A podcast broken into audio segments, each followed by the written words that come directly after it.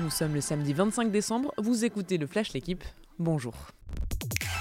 Menace du Covid, multiplication des cas, mais la Première Ligue s'accroche à son traditionnel Boxing Day.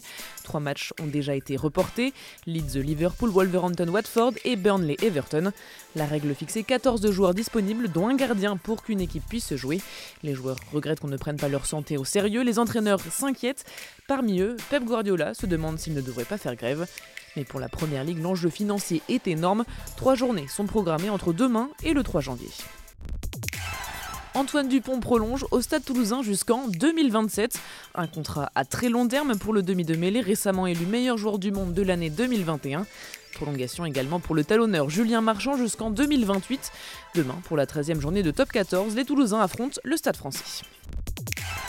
Triste cadeau de Noël pour Nando De Colo. L'arrière de Fenerbahce, leader de son équipe, s'est blessé à la main jeudi contre l'Asvel.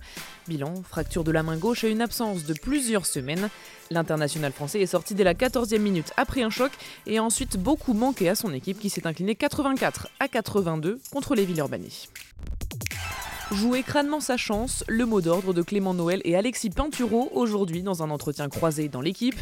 Les deux skieurs de 24 et 30 ans se confient et se projettent vers les JO de Pékin à partir du 4 février. Ils seront les deux meilleures chances de médaille tricolore masculine en ski alpin. En 2018, Noël avait terminé quatrième du slalom et Pinturo en argent sur le combiné et en bronze sur le géant. Le vainqueur du Gros Globe la saison dernière fait les éloges de son compatriote. Clément et l'avenir de l'équipe de France pousse les anciens, fait bouger les codes du slalom. On le prend en exemple. Rendez-vous donc à Pékin. Merci d'avoir écouté le Flash l'équipe. Bonne journée.